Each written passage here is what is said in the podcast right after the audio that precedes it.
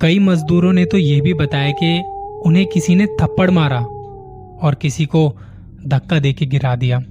और ये सब कुछ रात को ही नहीं, दिन में भी होता था।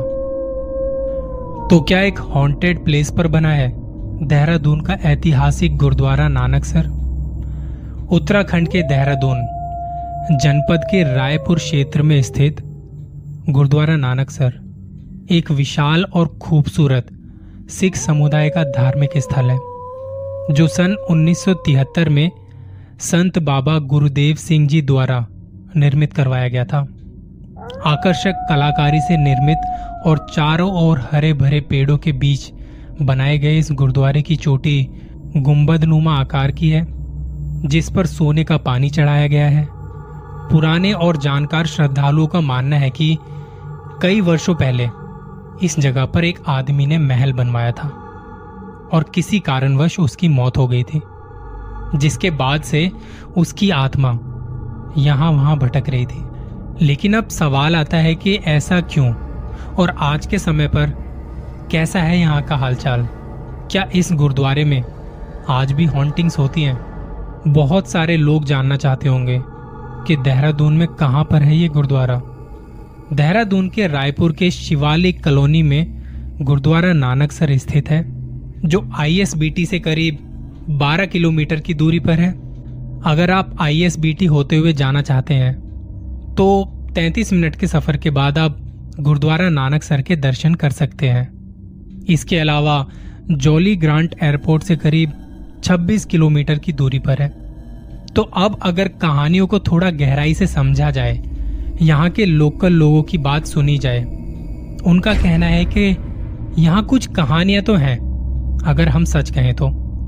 जब लोगों से ज़्यादा जानने की कोशिश की गई कि किस तरह की कहानियाँ हैं और क्या क्या हॉन्टिंग्स होती हैं यहाँ पर तो उन्होंने बताया कि जिस आदमी का महल था यहाँ पर, अब मैंने यहाँ पर उन्हें रोकते हुए कहा कि वो आदमी कौन था? सबसे पहला सवाल था मेरा कि वो आदमी कौन था? तो लोगों के पास इसकी कोई पुख्ता तौर पर कोई भी जानकारी नहीं थी। इसके बारे में उन्हें कुछ नहीं पता था कि महल किसका था, वो आदमी कौन था।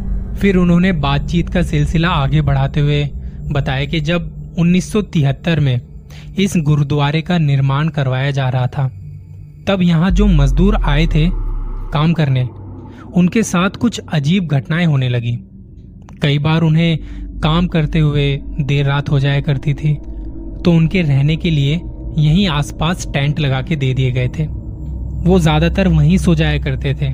सुबह होते ही काम पर निकल जाया करते थे। तब कई बार रात को उनके साथ ऐसा होता था जैसे कोई उनका नाम पुकार रहा है। उन्हें इस जगह के अंदर बुला रहा हो। वो मजदूर बताते हैं कि उन्हें लगता था कोई आदमी उन्हें यहाँ से जाने के लिए कह रहा हो। मना कर रहा हो कि यहाँ किसी भी इमारत का निर्माण नहीं करना है। कई मजदूरों ने तो ये भी बताया कि उन्हें किसी ने थप्पड़ मारा और किसी को धक्का देके गिरा दिया।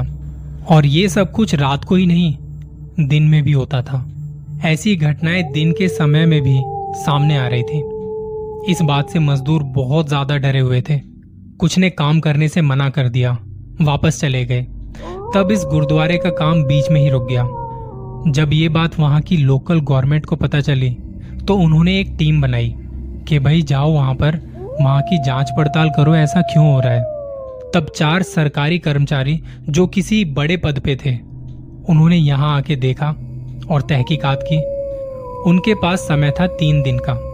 उन्होंने तीन दिन तक यहाँ देखा और इस जगह को समझा। चारों ने अपनी रिपोर्ट बनाई, जिसमें बताया गया कि वहाँ कुछ अजीब और नेगेटिव फील होता है। घुटन सी महसूस होती है। जब इन चारों अफसरों की रिपोर्ट वहाँ की लोकल गवर्नमेंट को सौंपी गई, तब एक और इन्वेस्टिगेशन टीम को यहाँ पे बुलाया गया। और जिस दिन वो आए, उन्होंने अपनी मशीनें वगैरह लगाई, ये देखने के लिए कि यहाँ पे चल क्या रहा है।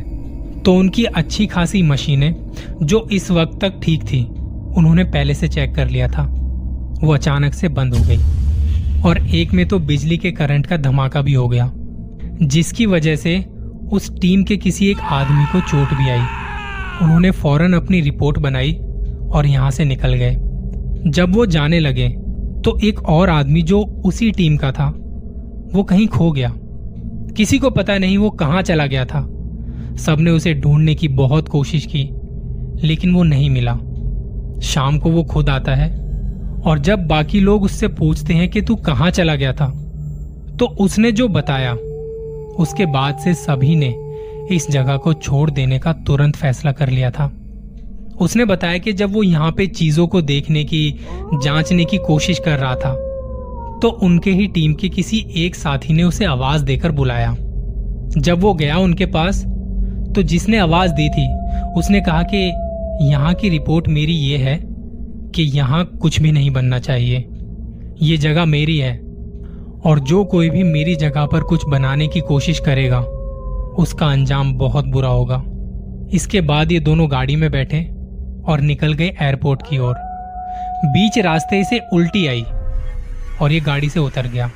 जब सड़क के किनारे वो उल्टी करने लगा और उल्टी करके अपना मुँह साफ़ करके वो पीछे गाड़ी की तरफ़ मुड़ा, तब वहाँ कोई गाड़ी नहीं खड़ी थी। वहाँ दूर दूर तक कोई नहीं था। वो एक ऐसी सुनसान जगह थी जहाँ लोग नहीं थे। गाड़ियाँ बड़ी देर में आ रही थी। फिर बड़ी मुश्किल से एक ट्रक वाले को मैंने हाथ देके रुकवाया। अपने बारे में बताया। तो उसने शाम होते होते मुझे यहाँ छोड़ दिया।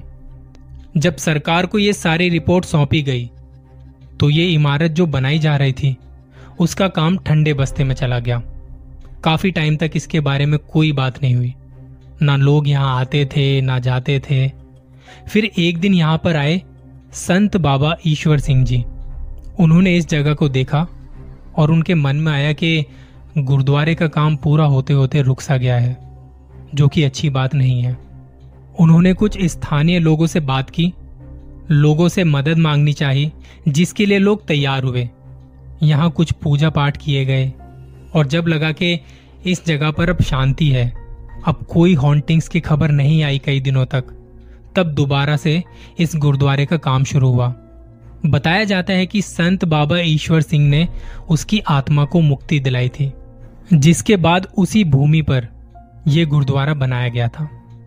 इस गुरुद्वारे की खास बात यह है कि इसमें किसी से कभी कोई दान नहीं लिया जाता। कई सारी सेवाएँ यहाँ पे निशुल्क दी जाती हैं।